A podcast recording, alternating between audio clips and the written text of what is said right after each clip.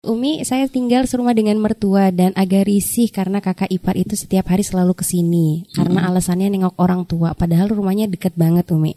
Nah, saya itu di luar rumah bercadar, sedangkan di dalam rumah itu belum bisa bercadar karena rumah selalu saja datang orang lain dari pihak keluarga. Saya harus kayak gimana, Umi? Apakah saya salah kalau merasa risih? Syukran.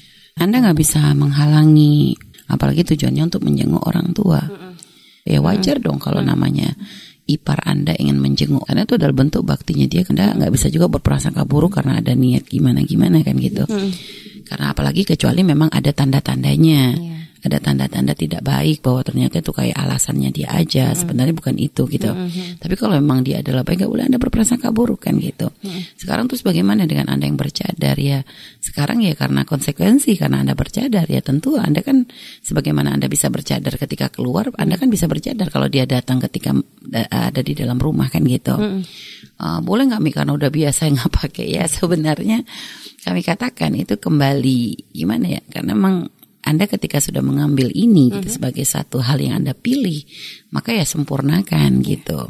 Tapi kalau ternyata mungkin aduh Mi ini kadang ya kondisinya nih kadang berat gitu karena kadang kita pas lagi di dapur atau gimana gitu ya. Ya sebenarnya sama aja sih, cuma bi- biasanya kan lebih banyak atributnya lebih agak banyak dikit. Ya kayak kita aja kalau lagi masak nggak pakai kerudung, tiba-tiba ada tamu kan cepet pakai kerudung Iya, gitu lah. nah. Nah ini mungkin atribut anda tinggal tambahin cadar, atau cadar yang simple gitu kan, nggak usah yang ribut, nggak usah yang harus pakai gimana. Yang penting anda biasakan karena rumah anda berarti bukan rumah yang aman. Artinya kadang ada orang-orang yang nggak punya, yang nggak mahram masuk, di situ. iya. Anda mungkin ya biasakan untuk pakai baju panjang gitu kan, Nah, untuk menjadi pakaian outfit anda sehari-hari dengan kerudung yang nanti kalau memang misalnya anda bercadar siapin selalu cadar kecil di samping anda kalau ada waktu-waktu memang dibutuhkan dipakai. Atau kalau ternyata oh pakai baju panjang panas umi gitu kan, nah, tinggal anda pakai daster gitu kan kerudungnya yang panjang kan gitu. Eh, itu juga kami lakukan. Karena waktu itu umi sendiri punya rumah waktu itu ketika bangun awal ngerintis pondok, rumah umi itu ya sekalian pondok gitu. Dulu tuh awal-awal rumah umi itu umi itu di tengah, nanti santri putri di belakang, santri putra tuh dulu di depan satu rumah kita, tapi umi itu jadi pembatas. Dan umi selama berapa tahun itu nggak pernah bisa pakai nggak pakai kerudung tuh nggak bisa. Awalnya ya nggak nyaman juga, karena biasa kalau di rumah kan kita bebas gitu. Iya.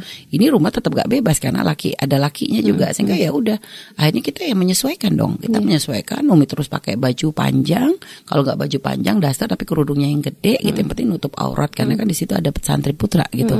Sewaktu-waktu sangat mungkin untuk terlihat, makanya ya udah kita selalu prepare gitu loh. Untuk dengan membiasakan dengan baju seperti itu. Ya awalnya nggak nyaman tapi lama-lama menjadi kebiasaan.